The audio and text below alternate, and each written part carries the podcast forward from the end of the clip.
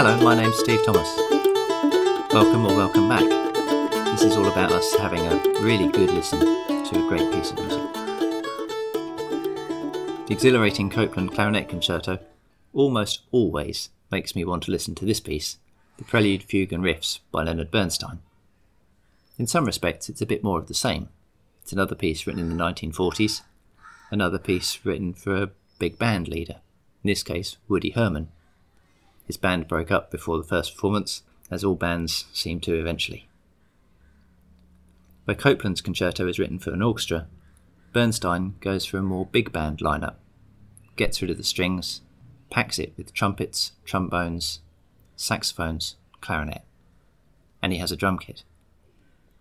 Bernstein was much more comfortable crossing, blurring the boundaries between serious classical, jazz, and popular music.